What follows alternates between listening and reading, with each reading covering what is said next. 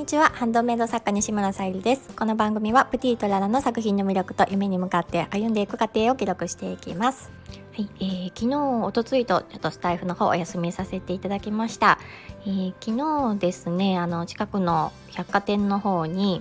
無印のねあのカフェがあるので行ってきました。でその際にまだちょっとね時間が早かったのであの隣に物産展がやっていまして今回は九州の物産展で、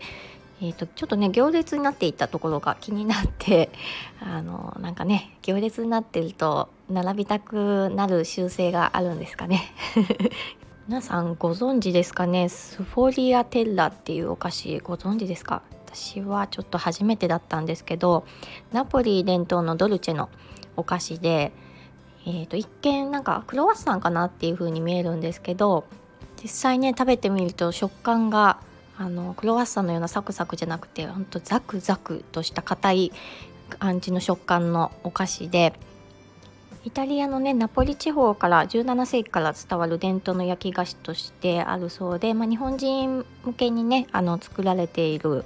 ショップさんが販売されているものになりました。かね、形は貝殻のようなねあの形をしていて層が何層にも重ねてあってバターをね一切使用しないということで、まあ、そういう食感がね生まれているのかなと思うんですけどまたあのインスタの方にね画像とか載せてあるので、えっ、ー、とショショップの方のインスタじゃなくて私の方のインスタの方にあのおすすめのね、えー、こういったお菓子とかカフェとか、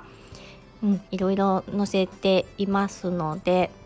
ちょっと不安になりましたちゃんといろいろ載せてるのかなって不安になったんですけどこれからね何かもうちょっとねあの、うん、こういうのをギフトにしたいなとか、うん、あの私の好きなものとかになってくるかもしれないんですけど載せていきますので是非そちらの方もねあのチェックいただけると嬉しいです。そのね、あの食べてみて、まあ、好き好み分かれるかも分からないんですけどやっぱりなんか初めてのものにねトライしてみるっていいかなっていう風に感じました。とはね少し期間が空いたんですけどあの無印のカフェもねあのよくあの使わせていただいてましてあのランチに今回は行ってきたんですが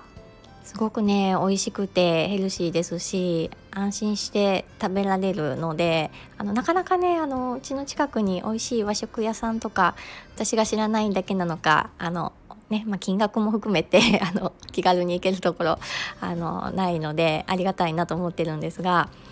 今回もねめっちゃ美味しくいただきました。で体にねいいものを入れているっていう感覚がすごくねあの心にも栄養になってあの行ってよかったなと思うんですけども一つねあの以前とあの比べてというかあの改善されたと部分があったみたいでなんかちょっとねシステムの感じが変わっててました。であのちょっとね残念だったなと思うのがえーと、お料理がねできた際今まではその場でねお渡ししてもらえる形でした。でそれはねあのそこで待っていないといけないのでいろいろね問題があったのかもしれないんですけどあの呼び出しのベルをねお渡しいただいたんですよね。でそのベルがですね私がよくねあのイオンとかにね行くとねスガキ屋も好きなんですけどごあご存知ですかね？地方によってないのかもしれないんですけどあの美味しいねあのお手軽に食べれるラーメンですごくあの私も好きなんですがそのねベルの音がピーピーピーピーっていうベルの音でその無印のねカフェもね同じようなまるっきり同じではないんですけどピーピーピーってっていう音で呼び出し音が鳴るんです。でやっぱり人気店なのであのお昼のね時間帯そこら中でお客さんのベルが鳴っていたんですね。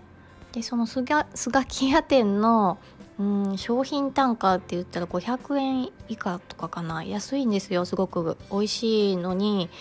安い、うん、ラーメン屋さんで。そういうあのイオンモールとかにねよく入っているショップにはなるんですけどもたやの無印カフェっていうとちょっとねあの商品単価とかももう少しねあの上がりまして、まあ、ランチで1100円200円300円ぐらい で食べれるかな。でやっぱりね無印っていうのもあって雰囲気は落ち着いた雰囲気でやっぱりあのちょっとねパソコン持ち込んだりしてお仕事される方も見えますしあのカフェ気分でねゆっくりあの癒されると場所ではあったんです。ただねそのベルのせいでというか、うん、私もねじゃあどうしたらいいのかっていうふうにちょっとね考えてみたりもしたんですがそのベルが鳴ることによってうんなんだろう癒し空間じゃなくなってるなっていうふうに感じましたなのでなんかもったいないなと思ってせっかくの無印カフェのブランドっていうのかながあるのにうん、ちょっとねあのレベルを下げちゃったんじゃないかなっていうふうに私が感じただけなんですけど皆さんはどう思われるかわからないんですがなんかちょっとねもったいないなっていうふうに感じました。じゃあねあの自分だったらどうしたらブランド力下げずにそういう改善できるのかなってちょっとね考えてたりしたんですけど、まあ、例えばねそのちょっとねスガキ屋的な 音を音の質を変えるとかうん、音のテンポをもうちょっと変えるとかちょっと音楽だとそれもねいっぱい鳴ってたらそこら中で鳴ってたら落ち着かないだろうなとかあとはまあ光で知らせるって言ったら気づかないお客さんも出てくるのかなとか いろいろ考えたんですけど皆さんならねどうされますか？結局ねなんか自分の中で答えがはっきり 出てこなかったんですけどなんかねそういう点を考えてみるのも楽しいなっていうふうに思いました。なかなかねあの効率を下げずにブランド力も下げずに、うん、あ効率を下げずに効率を上げるためにするにはどうすればいいかっていう改善をされたんだとは思うんですけどねあの効率を上げつつブランド力を下げずうんなんかねすごく難しいなって感じました。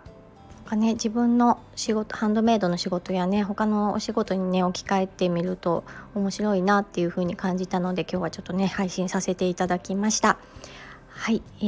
ーと、先日宝石石鹸の、えー、コラボ販売を委託先さんとあとベースの方で、えー、販売させていただいておりますそして、えー、これからねまた新しくあのつながりを持っていただいた方の商品を委託先さんにちょっとね置かせていただきたいというふうに私自身が思ったのでちょっとお声がけさせていただいて今ちょっと準備をし始めているところです。